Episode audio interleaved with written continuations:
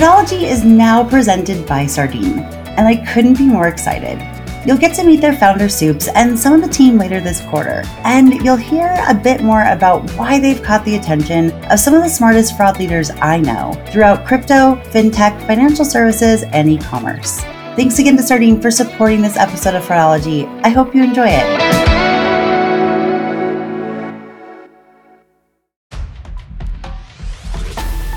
This week's Tuesday episode of the Fraudology Podcast, where we dive into the science and study of online fraud from the perspective of an e commerce fraud fighter. I'm Karisse Hendrick. Usually, when we talk about fraud, the ones committing the crime of fraud are individuals, or maybe it's within organized crime. But this week, especially after Sam Bankman Fried was found guilty of committing fraud within FTX, I thought it would be a good idea to talk to someone who has dedicated most of their career on corporate fraud. So I'm really happy to have Jason T. Brown as my guest today. As he'll share in just a couple minutes, Jason spent almost 10 years with the FBI as both a special agent and a legal advisor. And then in 2013, he founded his law firm, Brown LLC, out of Jersey City, New Jersey, to help people within the US navigate the sometimes confusing and often stressful journey of becoming a whistleblower. Some of the topics that we will talk about on today's episode will include what actually qualifies someone to be considered a whistleblower, as well as why whistleblowers are important in rooting out corporate fraud, but also in preventing it some probably surprising examples of corporate wrongdoings that would warrant a whistleblower coming forward. And he'll also share the incentives that the US government provides whistleblowers in these cases to make coming forward a little less stressful. I really think that this conversation will be one that you'll want to take a few notes from. It's that good. So now I hope you enjoy listening in on a recent conversation I had with Jason T. Brown, founder and chief litigator at Brown LLC. Welcome back to Fraudology. I am really excited to have Jason T. Brown with me today. We got to know each other a little bit uh, over LinkedIn, and I thought this is someone that my listeners will want to learn from. I certainly want to. And we've tried to purposely not have the majority of this conversation so I can learn along with you. So, Jason, thank you so much for joining me on Fraudology. Awesome. Thank you very much for having me here today. Well, I think we're just going to dive in because there's so much to learn from you. Uh, but I want to start because you've had a really impressive career. And before we dive into you know the topic that your career is primarily centered around now, uh, I'd love for you to share a bit about yourself, like your career trajectory, some of your biggest accomplishments or claims to fame, and why you've landed where you are. So you know, just a couple of light, quick things. Growing up, I was always wanted to go into the FBI. Uh, my favorite show was actually not about an FBI agent, but about Lieutenant Columbo. And Columbo would go after the most sophisticated, complicated criminals and become industrious and figure out a way to defeat them. And that was always very enticing to me. But I also had a physical component to me. I was a tennis pro. I wanted to do something not just behind a desk and solve crimes that way. So the FBI was my dream career. I had the honor and privilege of serving the country in the Department of Justice as a special agent and, uh, and legal advisor with the FBI. And I did tackle some pretty sophisticated criminal enterprises. I also had the fortune or misfortune of being involved in some of the most profound investigations of my era, whether it was the 9 11 situation, anthrax investigation, Daniel Pearl kidnapping, those were all cases I had worked on. When I left the Bureau, I decided to uh, start my own law firm. We now presently have 20 people, and a good portion of the firm is dedicated to still seamlessly interfacing with the Department of Justice, routing out fraud by using the various statutes and mechanisms there are available to us to combat and end and expose systemic fraud. Wow. Yeah. So we are, yeah, I think you are in good company with all the fraudologists that are listening. Uh, sense of justice and wanting to solve those difficult cases and, and kind of the thrill of the hunt. Just one quick question on one of the cases that you mentioned. I'm not as familiar with the Daniel Pearl uh, kidnapping. What was kind of the Cliffs Notes version or the high level of that case? He was the public account was he was a Wall Street Journal reporter that was in the Middle East and he was abducted. And unfortunately, that just did not end well. Ah, that's whew, that's got to be tough. But the other I mean, all the cases that you worked, whether they were in the headlines or not, I mean, I think that obviously important that people you know not only investigate them to find who is responsible, but also to find how those things can be prevented going forward. Exactly. I mean, when you retroactively do the postmortem to understand what happened, why it happened, and what were the inflection points that could have prevented it.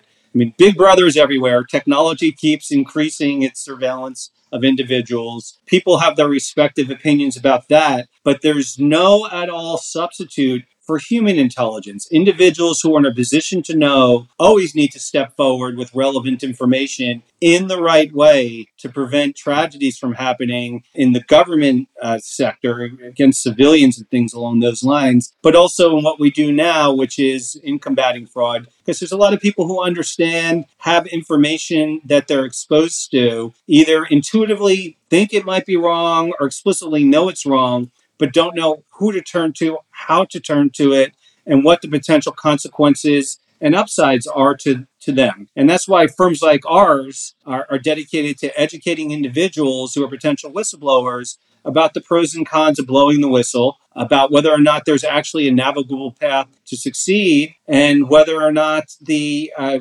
potential benefit outweighs the risks such a good through line and such a good transition too. Um, what types of you know clients are you working with in whistleblower cases, or what types of cases are you working on? Um, and of all the areas of law you could have gone into after being in the FBI, why whistleblower law? Uh, whistleblower law was just a natural fit because uh, a large portion of it. There's a statute that your listeners may not be very familiar with. It's called the False Claims Act. And it addresses when the government is defrauded. And it provides a mechanism through something called the qui tam process. And qui tam is a fancy Latin term for he who brings a case on behalf of the king as well as himself. And what you do is vicariously, if, for example, if somebody knows that there's systemic Medicare fraud, because there, oh, every year is estimated there's hundreds of billions of dollars of Medicare fraud. And they say, okay, this healthcare provider is upcoding where this year it should have been entitled to 10 million, but in fact they billed for 20 million. Well, the whistleblower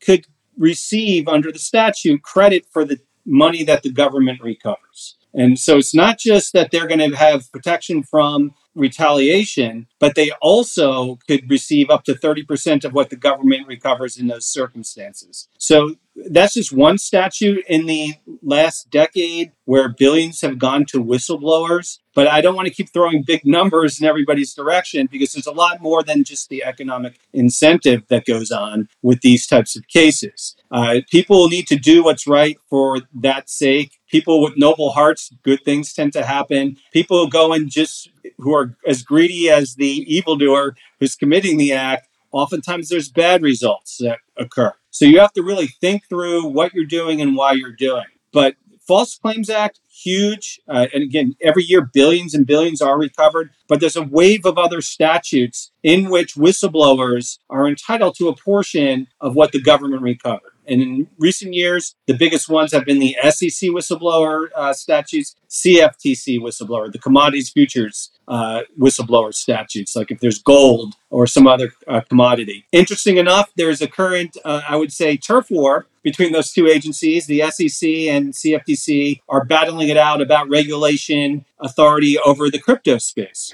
With that emerging, I wondered.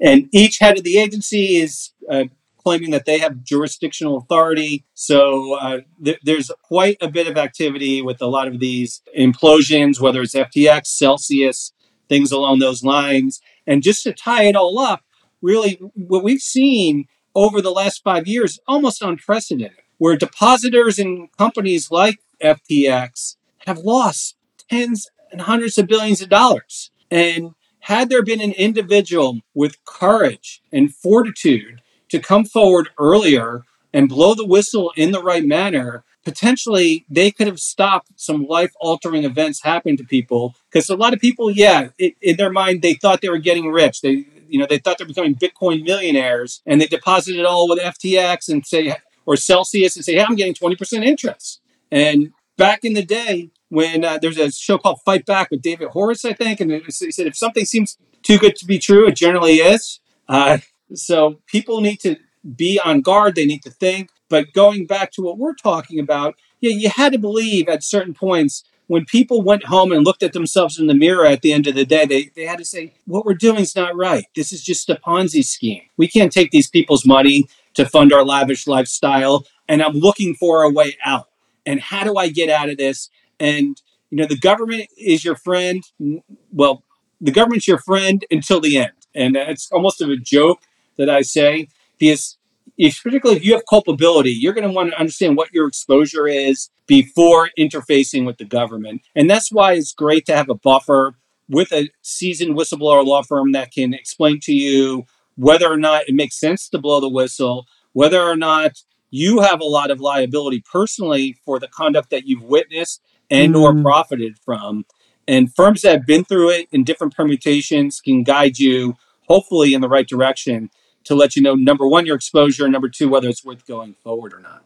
That's such a good point that you know i i know that there were people within compliance that you know, worked at FTX, for example. I know that there are some people within compliance that work for crypto companies that listen to this podcast or that did work for crypto companies that are no longer, or they get rid of the compliance department fairly soon on, which, you know, should probably be some red flags, but uh, that's not always disclosed publicly, especially for a private company. So sometimes I'm, I'm privy to a fair amount of information where, yeah, it doesn't sound good, but, you know, being the, the fraud therapist, as some people have called me, doesn't mean that I get you know that I have any authority to say, okay, well, this is what you should do or this is what you can do because I, I don't know. And so that was one of the reasons I wanted you know to have you on. The other is you're fighting fraud in a in a unique way because while we're fighting fraud that are often caused by individuals or organized crime, you're fighting fraud that's happening by companies. And a lot of times those companies look so legitimate from the outside. I mean, FTX, I mean, well, I think there were several of us that were like, how are they able to afford buying, you know, a sports stadium and all these other things, you know, with with the small percentage that they're supposed to only be taking. But how do you look at that? And how does somebody know, you know, if what their company is doing is, is against the law or just kind of a little shady? it's tricky sometimes to know because some companies like to walk the, the gray line instead of trying to always be pure and do what's right. And we do receive a lot of calls from people in compliance, which is very interesting because compliance has a function that oftentimes maybe a, a quasi, if not explicit, legal function, and the company may be entitled to some degrees of privilege. But that privilege may evaporate if it's an outright crime. And so the government is interested in potentially hearing from individuals who have information, but they're not interested in destroying the company's right to have a privilege. So there will be a, the government, if they believe an, an informant slash whistleblower has information, they may initially use a taint team to decide whether or not the information is information that they are entitled to have access to. Also, before that happens, internally at our firm, we may assign just one exclusive attorney to do the intake. And then that way we understand whether or not what information, if anything, can be broadcast to the entirety of our whistleblower nucleus to go forward with that type of case. Now, I have to believe that most companies have a lot, a lot of good people in them. And I do believe that even though companies are, are for profit, there are people that want to do the right thing at the end of the day. But there's little cabals within those companies sometimes that all of a sudden it becomes a little hotbed culture of corruption. And once they start doing it, they think, well, yeah. And I'll go back to the Medicare example, where we've seen in the past the evolution of a sprawling scam starts off simple where one division in a healthcare practice goes, you know what, I'm sick and getting denials on this one code we're billing for. We're legitimately doing this type of work. Let me put in for a separate code. And then all of a sudden they get paid on that separate code. They should have been re- receiving, let's say, $100 per procedure. They're receiving $100 procedure with the other code. Well, you're holding your nose. You look at, hey, it's the bureaucracy, and they justify that it's not bad.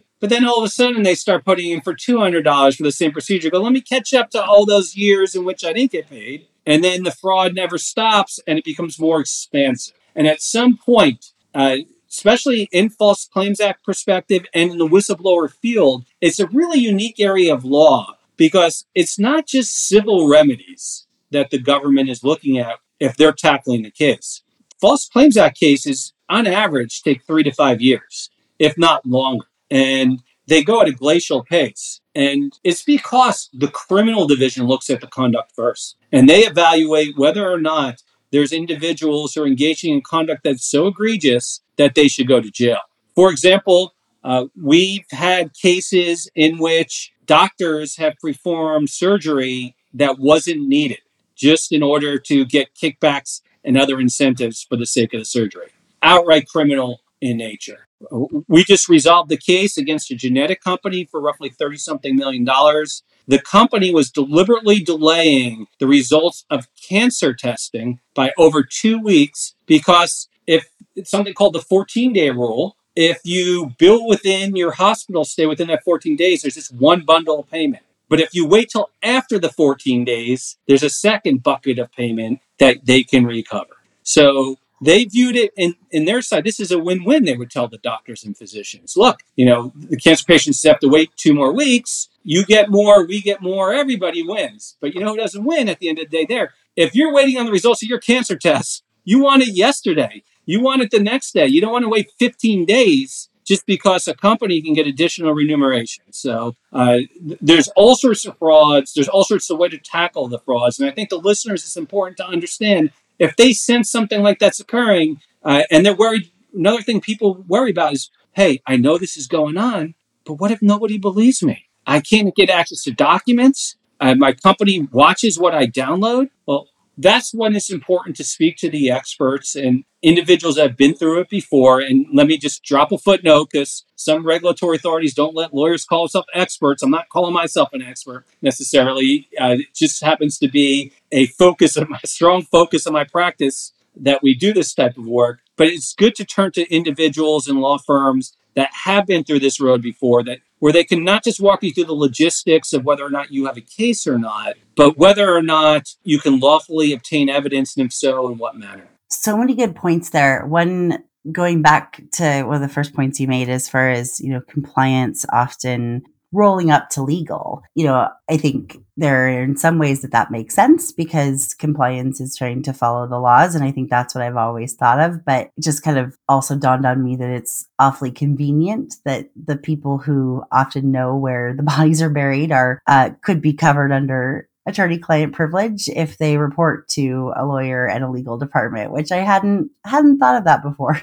Yeah, yeah, and, and, we've seen that in different litigations along the way, where the companies will try to overly broadcast privilege by trying to claim everybody is reporting into this legal unit. And uh, it's ironic is the more zealous they are at trying to expand the group to try to assert a broader privilege, the less they may be entitled to that privilege. So, in retrospect, if a court was ever analyzing whether or not a company has lost its attorney-client privilege, if there's a tighter bubble or nucleus of individuals, let's say compliance and legal, that have access to the information, well, maybe it is privilege. If it's just legal, perhaps. If it's compliance, but there's no lawyers in compliance, arguable. But if they're including company broadcasts, and everybody's on that CC, they may have lost the attorney client privilege uh, somewhere along the way. Right? And the, the company holds the privilege, not individuals. And that's a whole other topic as well, which I always tell people, uh, you know, a lot of companies do have robust reporting mechanisms and earnestly will try to combat the fraud. Other companies the compliance hotline is a one way ticket for them to get fired, unfortunately. And uh, we, people come to us along the way say, Yeah, I thought I did the right thing. I blew the whistle. Next day, there were three people in my office forcing me to sign a statement. After I did it, they walked me out of the building and I was done. And the company has its own attorneys. Before you report something, you should at least take the time to speak with somebody who's in your corner the company will admit the company attorney works for the company. The company's the one who holds the privilege. An individual who goes to compliance, an individual who reports to legal within the confines of the company, that company attorney may give you some general advice, may give specific advice that's guided by the principle what's best for the company. But at the end of the day, that individual does not represent the person who's reporting the misconduct. So you always need somebody to watch out for your own rights if you're going forth to report something. And just to drop a footnote too, because you mentioned some of your listeners in compliance, there are terrific people in compliance. There's terrific people in legal. Uh, and most of them are. It's just the bad apples, the bad little cabals that you have to watch out for. And sometimes it runs pretty deep into the company uh, or upchain or upstream about what goes on. And to take it full circle, if the illegal conduct is known outside of compliance, and oftentimes it is, and outside of legal, well, then there might not be a privilege either. Uh, let me give you a common scam that's going on right now. Uh, it's a tariff evasion under the customs laws. Uh, generally, the False Claims Act doesn't address tax fraud, but it does for customs when things are dutiable. And right now, a common scheme is when things are shipped from China, there's an extra 25% tariff. So they'll they'll spot uh, they'll drop ship to another country, just change the box, and then ship it to the United States and falsely claim that they've made a major difference to the product in the other country or, or conceal the origin so they evade paying tens of millions, if not hundreds of millions of dollars on these different tariffs. And that's out there. That's a common scheme. Uh, there's the amount of schemes that are broadcast across companies in the corporate world and individuals is only limited to their imagination. And thankfully, our ability to defeat them is only limited by our imagination. But we must have access to the information. We say we, not just Start Farm. Uh, I'm fortunate in life. I've done everything I've ever wanted to do. I'm economically taken care of. God, God bless everything that's happened in the past in my cases. I do this because I love helping. I love fighting for what's right at the end of the day, tackling these sophisticated uh, schemers and trying to defeat them. So, uh, individuals who have access to information who just want to understand, hey, what can we do to fight this, combat this? We're my firm, at least. Yes, we are a for-profit firm, but we'll try to call balls and strikes like they are and coach the individual. Yes, this is something that you could move forward with, or no, here's here's the reasons why. I I don't think you can act on what information that you have and that's such a valuable service that I know that you and, and other lawyers within you know whistleblower law offer free consultations. And I think that's you know such a valuable service because I know what it's like personally as well as you know for a lot of people that I've talked to over the years to be losing sleep over it and just wanting to know a if you're crazy and b is this legal or is it not? Because back to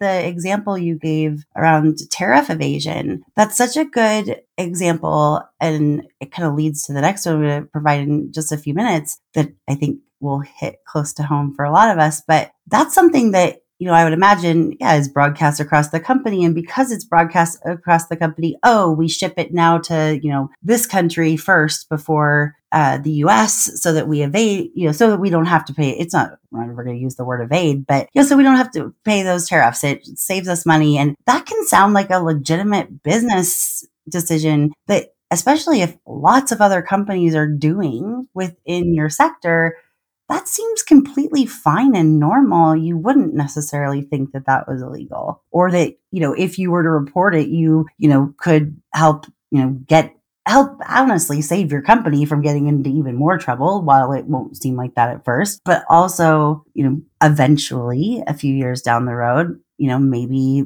be able to get a percentage of the money that the government you know takes from that organization uh, to be able to you know fund your retirement or your children's college fund or pay for your therapy for all the you know sleepless nights whatever that is. Well it is interesting because there we talked earlier about whether it's a gray line or black and white and some companies want to try to thrust it into the gray line area. But the example I used where they're drop shipping and they're just changing the box, I think objectively, nobody would think that's a substantive change to the product. And if legal all of a sudden tries to do machinations to paper it up and say, yeah, this is good, it's a substantive change when you change the box, this is substantive change. Well, there's a case in which the company criminally was put on probation for conducts very similar to that. So it's not like uh, that there's no consequence. And I don't know, and I haven't seen in this particular area them go after lawyers, but the government does believe garbage in, garbage out. So if, if somebody's giving false fact patterns to the legal and compliance team for the, them to come up and they're saying, you know, it's shipped to the, let me just, for argument's sake, it's shipped from China to the, the Philippines and we are changing the internal batteries and workings of the, the machine or the unit. Well, legal and compliance has a good faith argument to make that, hey, this may qualify as a substantive change. So, yeah, that may not be gray area. That may be, yeah, the company's just right. But if they know you're just changing the box from a white box to a black box or some other cosmetic change that's completely superficial, and then they want to risk their law license by telling the company, yeah, it's worth the risk. They better think more than twice because the company has criminal consequences. And who's the company going to blame when the FBI comes and knocking? They're going to go say, oh, our lawyers said it was okay. And you're going to be in finger pointing back and forth with uh, your own legal unit. And as a lawyer, when your law license is in the line, you definitely don't want to be in those crossfires between what am I going to do with the company? What am I going to do because the government thinks it's now criminal. And why the heck did I sign a memo where I kind of sort of knew, if not explicitly knew, that this was wrong at the time? Yeah, I mean, even as a as an independent consultant, I mean, I pay my professional services insurance regularly mm-hmm. because I, you know, as much as I trust my experience and I, I try really hard, you know, I you just never know, right? But and you never know what somebody can do. But I think at the same time, there's those are pretty black and white lines as far as you know if you're advising them to, to do this or not but i can see how someone could try to justify and say well changing the box we can say that's a substantive change and it'll be a lot cheaper than paying this 25% tax. Um, i know there's other you know drop shipping all kinds of things like that. If you're a regular listener of fraudology you've heard me talk about spec not only does their no code platform let you instantly assemble the fraud solutions that you need to stay ahead of bad actors, but Spec's long list of integrations is always growing, empowering you to orchestrate your data to create customized customer journeys. Spec lets you stay ahead of fraud while enabling great customer experiences for your legitimate users. Request your personalized demo of Spec's Trust Cloud today at specprotected.com. That's www.specprotected.com. Or you can visit their website by clicking the link in today's show notes. One of the you know similarly within the tech space uh, i was actually really surprised when when we talked before recording that i mentioned something that's very common. And if i were someone to do this i don't worry guys i won't i won't say any company names on or off the podcast to jason. Uh, but you know i can think of at least 10 companies that have done this before. And actually there's one that was in the news. And so i'm going to use it because that's always my my rule for myself is if there's a company in the news that's done it uh, then i can talk about it and name them. Um, but because they came out and admitted it and they and they remedied it, it i don't think that they could be in any trouble for it. But uh, last year paypal announced that they closed for uh, 4.5 million accounts that they had identified were tied to bots opening up accounts on within PayPal. And what it turned out to be is PayPal and Venmo, you know, after Ven- PayPal bought Venmo, someone in marketing got the great idea, and all of us can relate to this so well, uh, to offer a $10 promo. So anytime anyone opens a new account with PayPal or Venmo, they get $10 credited to their account well, some very enterprising fraudsters who honestly weren't even committing credit card fraud or, you know, some identity theft, but it wasn't, you know, hitting anyone's credit report or anything, opened 4.5 million accounts, which was $45 million in these promos. And PayPal came out and publicly disclosed this in their shareholder statement. We identified these 4.5 million accounts and this is, you know, we've now closed them down, canceled them. What we see regularly within tech is because valuations of companies are often based on active number of users or number of accounts. There are people within the organization who instruct the fraud team not to cancel those accounts when they first see them. When you first see an account that's been opened obviously by a bot within, you know, 2.5 seconds they've filled out all the paperwork and they've submitted it or, you know, XYZ. There's a lot of things we can do to identify that, you know, these accounts are being opened fraudulently in, in other people's names. Uh, do not cancel them. Instead, what you can do is you can cancel their behavior. So if they decide to order an account or, you know, order an item, uh, place an order, book travel, whatever that is, then you can say, no, you can't do that. We aren't going to send you that item. But that account has to stay open so that we can count it towards our valuation. And I can tell you that there are I, countless tech companies that between 40 and 60% of their numbers of active users and, and accounts are bogus. Because everybody does it, I think I just kind of assumed it was this open secret and it was fine. But I'd love to hear your thoughts on that.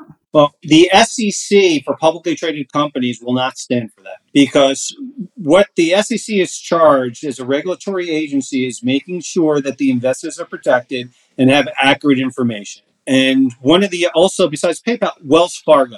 Wells Fargo got dinged, I think, for a half a billion dollars, and some of the executives got charged with something uh, similarly along these bogus accounts. Yeah, because Wells Fargo didn't disclose it before, you know, before getting found out, whereas PayPal did, and and they probably disclosed that for you know for these reasons. I honestly didn't. I just applauded them for doing it. You know, wow, look at, and I was so excited because it was the first time I was able to really say this is an open secret. And I think that was the first post I did on LinkedIn that got over a hundred thousand views, and I didn't even put any thought into posting about it. I just was like, oh, here's an example, and da da da, and everyone was like, yes. But so but you're right. Wells Fargo found out the hard way that if you don't disclose it and cancel those accounts, they can be fined, right? They, they could be fined. Uh, the individuals who potentially provide that information about the systemic company practice could be handsomely, incentively rewarded by up to 30% of the recovery there and also stay anonymous, which I can get to in a second as oh, well, because people great. are always concerned about their identity. But yeah, these open secrets, just because everybody's doing it, doesn't necessarily qualify as a defense. Uh, these dummy accounts would say sometimes may start off with benign intentions. Hey, here's ten dollars if you get somebody to sign up. Fine, it's noble. I won't say I won't say noble. I'd probably strike that, but indicate yeah, that's ways that company may think about how do we grow, how do we expand our client base. But companies are sufficiently on notice that they need to have compliance mechanisms in place to monitor them to make sure that these accounts that are actually starting to open up really represent real consumers, real individuals, depending upon the nature of the business.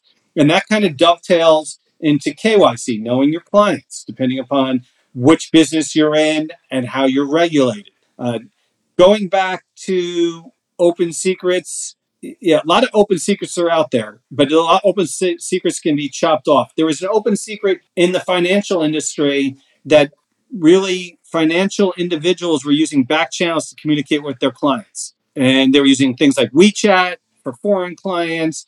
They're using their personal cell phones uh, as regu- regulated individuals. With the destruction of the audit trail, the companies uh, ex- either internally endorsed the practice, explicitly at times endorsed the practice, or were aware of the practice and allowed it to happen. And the SEC has been on a warpath about that type of conduct with that open secret.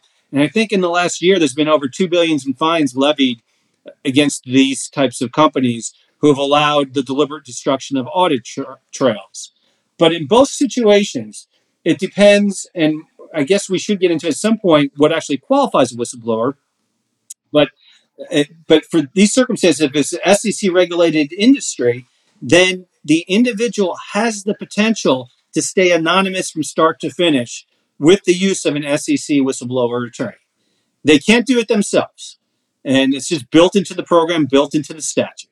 And a lot of times, what we get is people who try to file things themselves and they go one step forward, they file it horrifically, not the right way, not the way the, the SEC receives tens of thousands of tips. Uh, they need it presented in the most succinct, concise manner that they're used to digesting to take it seriously. But people file with their name and they don't want to use their name. And then all of a sudden they want to get us involved retroactively. And we try to mop up the situation. And sometimes it's just, quite frankly, not salvageable because uh, somebody represents himself as a fool for a client. And potentially you can admit your own culpability in a, in a scam or scandal So you really need to have some objective purveyor before you go forward with something along those lines. And by the way, uh, your, your, listeners can't see, but I had a full head of hair before I started helping out these uh, mopping this up, and, and now it's it's eroding from some of these complicated situations because I feel bad for some of these people who earnestly want to do the right thing, but they just inexorably prejudice their own case by the way they filed the information to the SEC, CFTC, or other regulatory agencies. Or they, I mean, I, I would think that one of the biggest ways is wanting to be anonymous, but if you're representing yourself and you don't know exactly which documents the other side gets to see or not, that would be one way that you could really tank it. And that could be a challenge. And, and I think we've all heard of horror stories of, you know, famous individuals or companies that have hired some, you know, very expensive private investigator or, you know, other types of, of firms to follow people and harass them and all that. So that's one of the bigger reasons why anonymity and also protection against retaliation is so important. So let's get into, uh, you know what qualifies someone uh, to be a whistleblower i think that's really important uh, to kind of check the box on this conversation. There is the colloquial expression about somebody's a whistleblower, and that's generally an individual who's trying to expose illegal or unethical conduct. Now, just because you're disclosing something that's not in conformity with company policy, colloquially, you may think you're a whistleblower but you may be naked of any protection under the law. And really, it's almost the inverse. It is whether or not you can put the fact pattern in a cognizable statutory protection. So there has to be a defined statute protecting the whistleblower. There's no just common law. There's no just even though there's a, a feel good consensus that we want people to do what's right, there's no law that the courts have evolved themselves that explicitly protects somebody who wants to disclose something. And within the, the confines of the whistleblower statutes, there's really two streams. There's a stream of laws that just protect the whistleblower from retaliation. For example, in the state of New Jersey, it's called CEPA, the Conscientious Employee Protection Act. And I'm just using that as one particular whistleblower statute. And if you report something that the company's doing that's illegal, you could potentially, if the company retaliates, harass, you could be entitled to punitive damages, economic losses, double damages, attorney fees, reinstatements, things along those lines. So you have all those statutes that really stridently try to protect the whistleblower from retaliation. In addition, building off of that, there's the economic inducement statutes like the SEC, uh, CFTC, AML, anti money laundering, False Claims Act, NHTSA. There's a whole bunch of them. And what those also, in addition to protecting the whistleblower from retaliation, those statutes also incentivize the whistleblowers to come forward with information and in turn give them a percentage of any recovery that the government obtains through their information if they are the first to file. So there's always little caveats and wrinkles. Another reason why it's important to, to file things in, in a timely manner. Going back to what we've discussed and I'm, earlier, it shouldn't just be the economic inducement to do these things. You really need to do what's right at the end of the day for you, for the system to work. But they do need to, they found out, incentivize people who are high up to have a real strong economic incentive to come forward with information. That way, the authorities can learn about any systemic misconduct. So those are the different buckets they fall into. And then you start getting more granular, deciding, depending upon the content of the information, which trajectory does that particular information go into? And is it actionable at all? Because sometimes it's just not. Sometimes people think it's actionable. And I'll give you a fact pattern. And even though I, I'm asserting that this is not actionable. It may be actionable in different statutes, but not necessarily actionable in any federal statute to give the whistleblower a percentage of whatever the government covers. And one of those is consumer fraud. Okay, surprisingly, uh, if the company is just knowingly ripping off consumers, if the company's telling consumers uh, we're charging everybody ten dollars for the widget, but then actually charges their credit card fifteen, and they'll say it's a glitch or something like that. For ten years, they're doing the glitch. There may be a class action if there's not an arbitration clause. There may be an outsider that can file to try to systemically remedy the, the misconduct. But by if blowing the whistle to the FTC doesn't necessarily get you anywhere in terms of number one, potentially protecting yourself unless there's a different statute that you want to invoke, or number two, getting a piece of whatever the government recovers. So it's important to know and follow what can be done and what can't. And that's why you need to work with not just our firm, but there is a handful of other firms that are very seasoned in this area of law that can give you some solid advice. Yes, this is something that we can work with. Yes, you're protected from retaliation, but no, at the end of the day, you probably don't want to go through the aggravation to get what is most likely going to happen. Well, and I think my my listeners would be disappointed if I didn't say that there is one other way that uh, consumers can you know try to right that wrong or that maybe whether consumers care or not what that wrong may be righted and that is through the chargeback system uh, through visa and mastercard uh, especially for card not present companies which you know is anything where the credit card isn't present so that's online tech that's that's a lot of my listeners that's what i did for so long as a practitioner. So I know those rules very well inside and out, but they aren't necessarily legal rules. They're set by Visa and MasterCard. Yeah, and I'm not, yeah, and that's a great point. I'm not suggesting the consumers without remedy. Right. No. With, with, but with these individual arbitration clauses that have class killing portions of it, companies are calcified and emboldened to say we could just do this. And there really is uh, if we have to pay a thousand people their five bucks back that's five thousand but we just made five million from everybody else who was asleep at the switch who didn't want to fight it didn't want to spend the, the time to fight maybe it's not five dollars maybe it's 50 cents and they go, you know, I, am I'm just, it's just, just not worth it for me to, to tackle this uh, individually by complaining to the credit card company, and they get away with. It. Now, it doesn't mean that the authorities wouldn't think that there's criminal consequence at some point for certain conduct. It doesn't mean that if an individual blows the whistle the right way, that they wouldn't be protected if they can invoke the appropriate statute. It just means that there's no bigger economic incentive for them to get involved in the spray and put their name behind it if they could avoid or take other routes to report information. And there are generally other routes that we explore with people. Well, and that's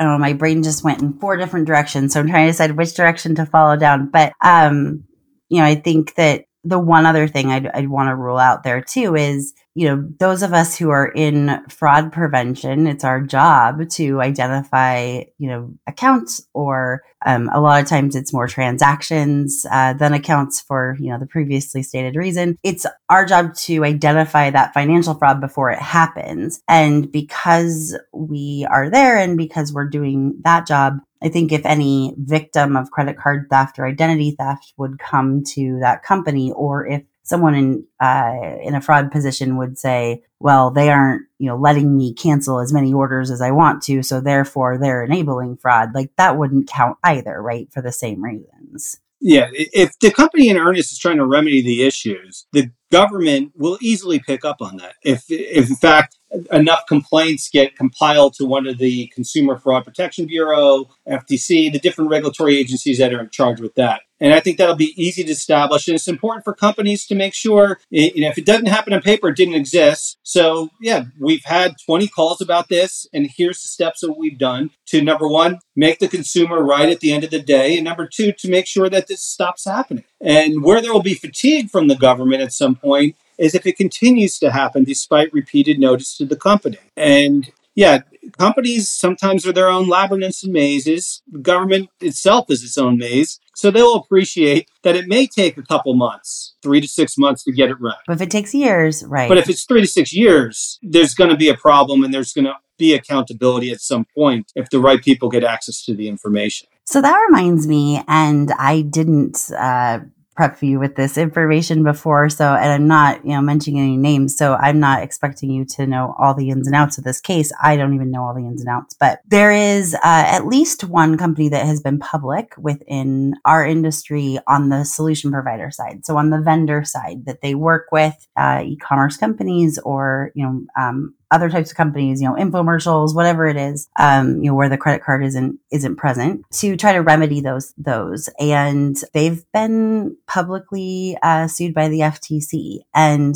I know that there have been some, you know, and I actually haven't commented on this on the podcast for a few different reasons. Um, the biggest one that I know it's an active case, and, and I know that I know some things behind the scenes, so I don't want to accidentally say something that uh, that isn't public, but it, you know, is or anything else like that. But the one thing I wanted to bring up is, you know, for companies that can be on the FTC's radar, and if the FTC goes to the extent of publicizing that and saying, "Hey, like, you know, because there's a lot of companies that the FTC is working with or talking to or providing letters behind the scenes that nobody knows about. But when they go to the extent of saying it publicly, that probably means where there's smoke, there's fire, right? There wouldn't generally be an issue where the FTC is just throwing it around for the sake of throwing it around. The, the, the government, when they get to the public stage, they don't like to be embarrassed. And when I was with the Bureau, the United States Attorney's Office had something like a 99.9% conviction rate. So once they brought a case, they were fairly confident that, and that, that standard proof was beyond a reasonable doubt.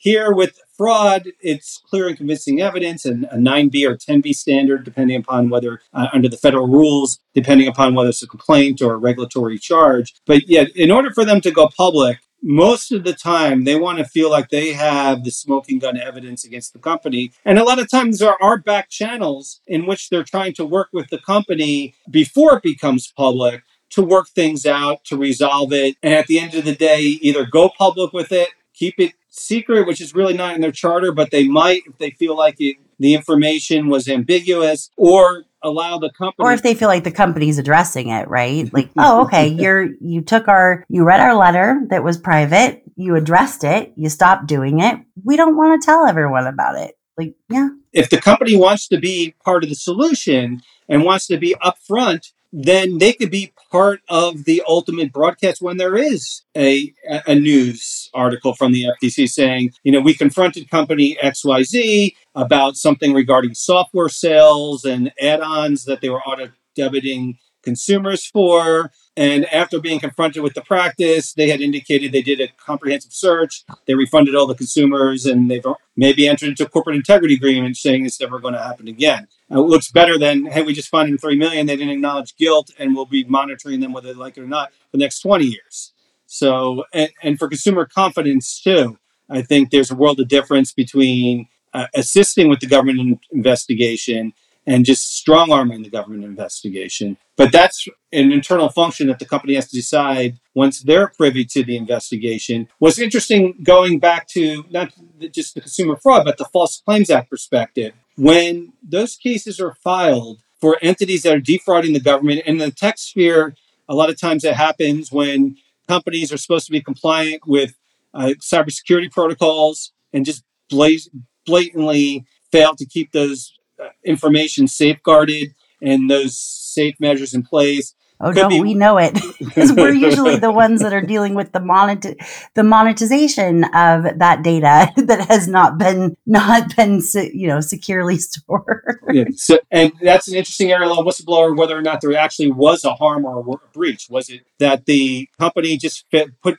it called for uh, three virus checking programs and two firewalls and in fact only kept one, but there was no breach. Government may say that's not really material. There's nothing there. But if ultimately the information was accessed as a result of noncompliance with the contract, you could bet the government's going to be interested if that was with the government contract. But going back to the principles, the False Claims Act was one of the rarest lawsuits you can file because it's filed confidentially under seal. It's a lawsuit against a defendant, but the defendant doesn't know it has been sued yet and it stays confidentially under seal for many, many years. And also, uh, going back to the theories about an anonymity, you could potentially file it as a John Doe. You could use a straw plaintiff potentially. You could use a company or corporation whose express purpose that you formed it for is to file that lawsuit. So you have additional shields of potential anonymity with those types of cases. And further, if I could just talk about that process too, the, an, a pivot point in a False Claims Act case is you've alleged the government's been defrauded X amount of money. Government investigates, then they make a decision. Is the government going to intervene and handle it from start to finish? Or, or are they going to decline? If they intervene, just from pure numbers perspective, the average settlement is around $13 million, but the relator share, the plaintiff share goes down to 25%. If they don't intervene, if you decide to go forward, if the individual decides to go forward, the value is generally three million, but that's been skewed because uh, for this year because there is a record non-intervened resolution. I think that was for five hundred or six hundred million dollars this year. What the government wasn't involved, didn't think that they, it was worth the government's time, but ultimately they, they obtained this amazing, amazing result. But if the average put out the outliers around three million, but the whistleblower get up to 30%, a little slightly higher percentage. But what also happens here is let's say you file it as a John Doe or Jane Doe or ABC court case. If the government decides not to intervene, you could walk away. You could just say, I'm not serving the defendant, I'm just dismissing the case and stepping away from it. So that's another level say, okay, the government wasn't interested. Maybe I don't want to get involved in the litigation beyond here. Let me just walk away at this point. The company or whomever was sued still has other mechanisms to try to find out and out the individual, although I've never seen it successfully be done at that crossroads. But th- there are added levels of security there. So, and ways to proceed to protect people's identities in these types of litigation. Well, and I just think that's such a good point that the government isn't going to go forward on everything. It certainly isn't going to publicize anything unless, you know, there's they have pretty solid evidence. And that was just something I thought of as you were talking that I wanted to throw in because there's definitely, you know, some um effort being done to say, oh, no, we didn't do anything wrong. They just put our name out there. And it's like, oh, actually, that may not be the case. So, um, a couple other things I just wanted to kind of run through um, as we start to wrap up, though I knew this could be, you know, such a longer conversation. The False Claims Act that you've talked about so much, especially, you know, with regards to the SEC. I mean, obviously that's within the US, but, you know, you mentioned that that's for public companies. What about the companies that are private that have private investors that are startups, um, you know, Silicon Valley or, you know, elsewhere? Are there protections, you know, are there rules for companies to not be over overinflating or lying to their investors in the same way? Or, and are there similar rules for whistleblowers or is it a different scenario? There are rules and regulations in place, but then there's jurisdictional challenges about how you invoke the SEC.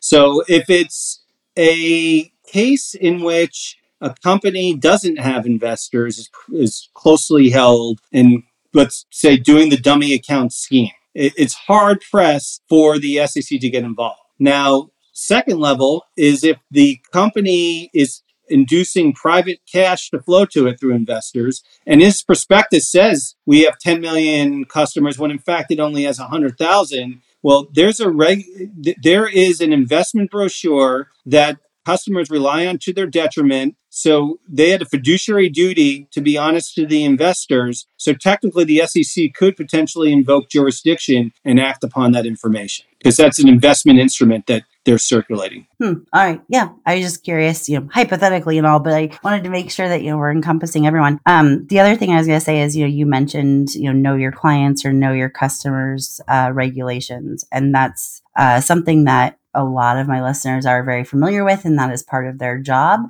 If they are, you know, if they work for a fintech, uh, especially a consumer, you know, focused fintech like, you know, credit lending or investments or that type of thing, or if they, you know, even now work for a marketplace because there's starting to be more crackdowns on uh, you know, any type of organization that has buyers and sellers and, you know, a platform that is hosting both of those entities. Uh, but there's a lot of companies where we're unregulated. I mean, I've been on the e-commerce side for almost 20 years and really don't have to worry about regulations for better and for worse. Um, and so I didn't know if you had any uh, insight on, you know, just kind of if there isn't KYC rules in place, is there still an obligation to those types of companies to have verification of who their customers are? Or is it strictly to cover their own in case, you know, of financial fraud and stolen payment methods where they would be responsible for, you know, the amount that is stolen on a victim's credit card? Well, it's a couple things. If the company's acting in a fiduciary capacity,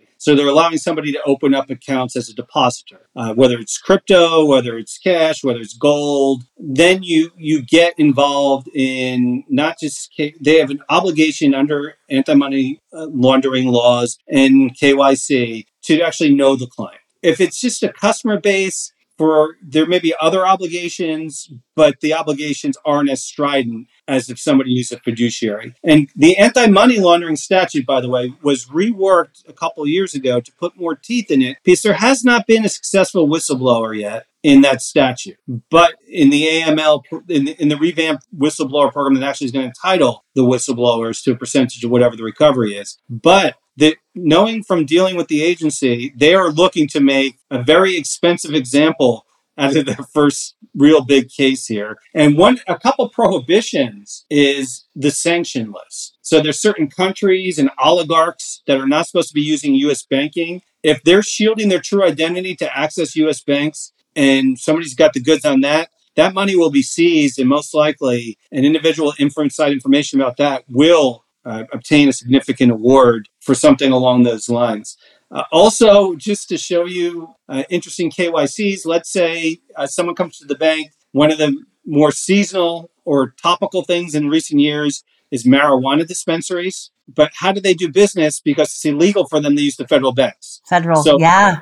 So if Mary Jane Corporation tries to open up its company using the banks, they go, "What do you do?" And they go, "Oh, my girlfriend's named Mary Jane, but she didn't come. There's no papers." And the person comes into the branch, and, and I'm not editorializing for or against marijuana when we're there. I'm just spelling out the way way it is. And they didn't do proper KYC, and all of a sudden, next thing you know, all the marijuana companies flock to that one branch or that one bank. Uh, I expect there to be also AML whistleblowers along those lines as well. Well, we certainly didn't intend for this to be, you know, an advertisement for how my listeners can get a side hustle, but know, and I'm and I hope that they're laughing at that.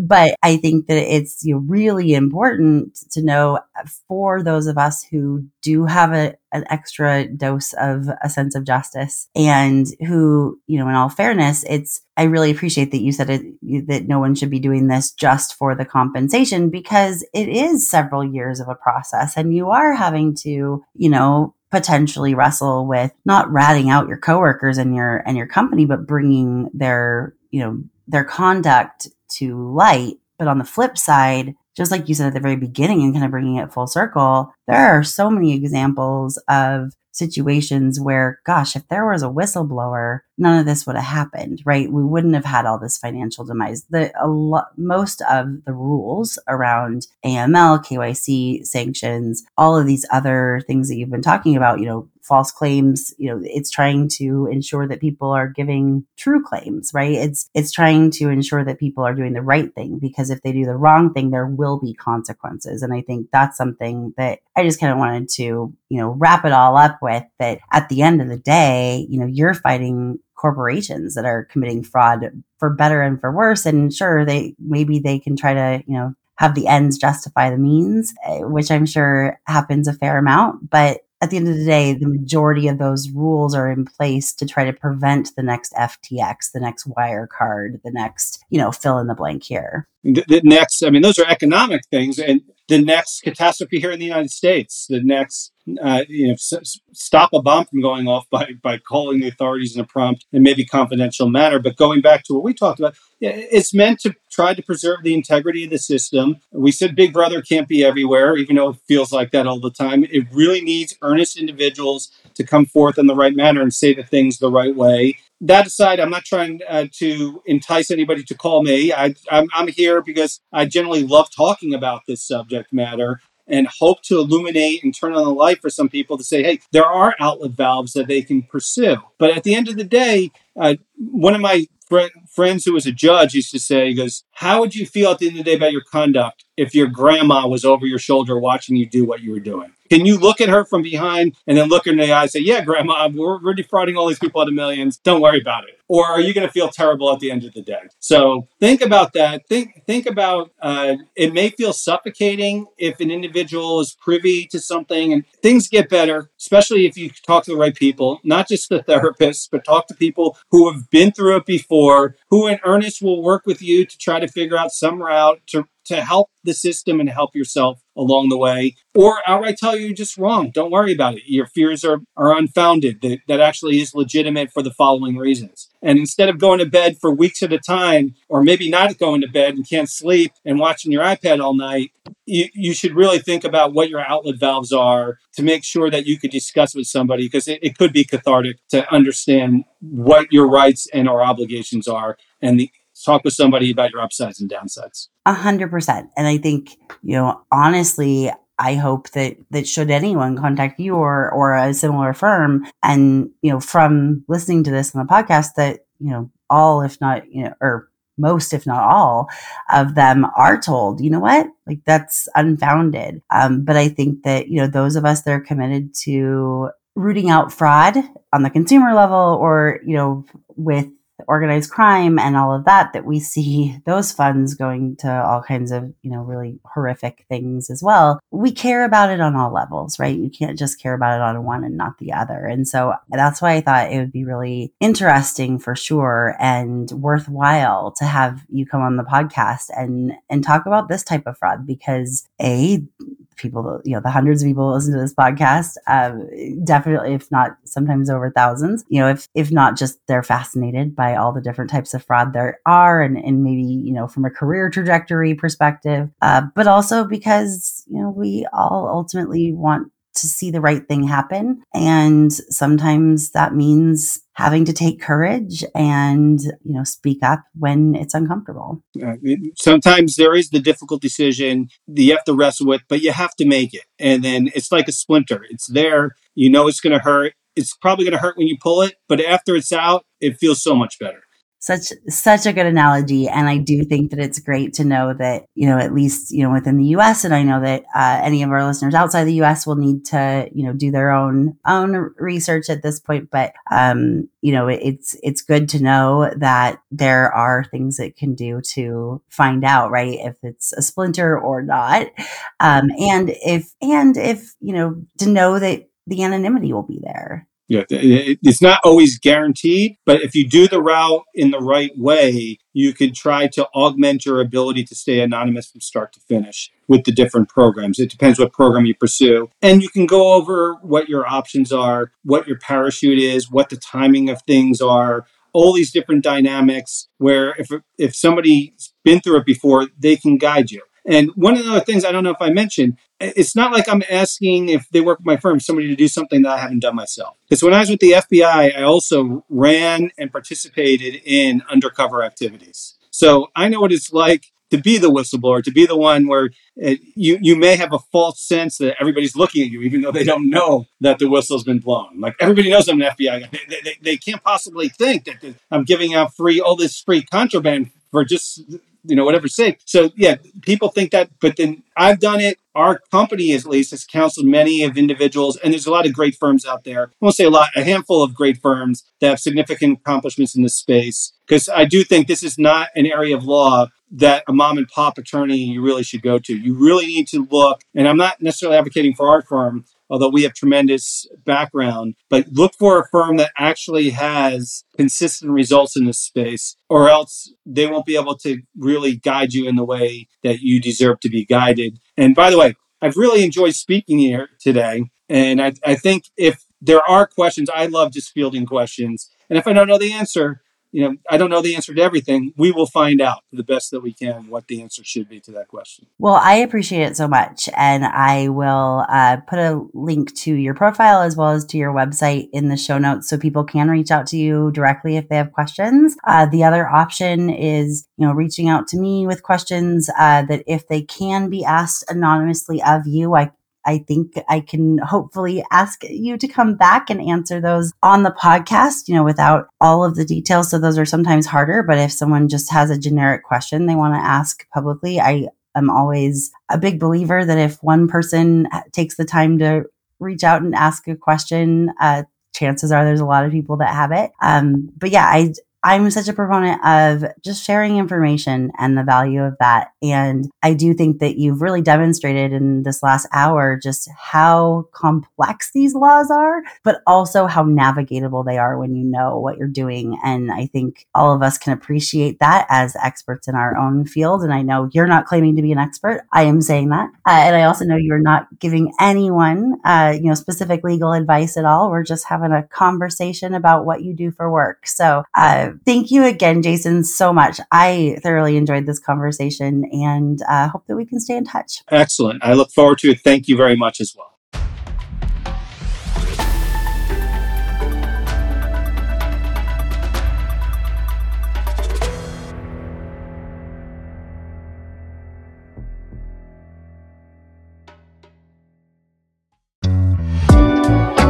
Again to Sardine for sponsoring this episode of Fraudology and for supporting information sharing and collaboration across the FraudFighter ecosystem.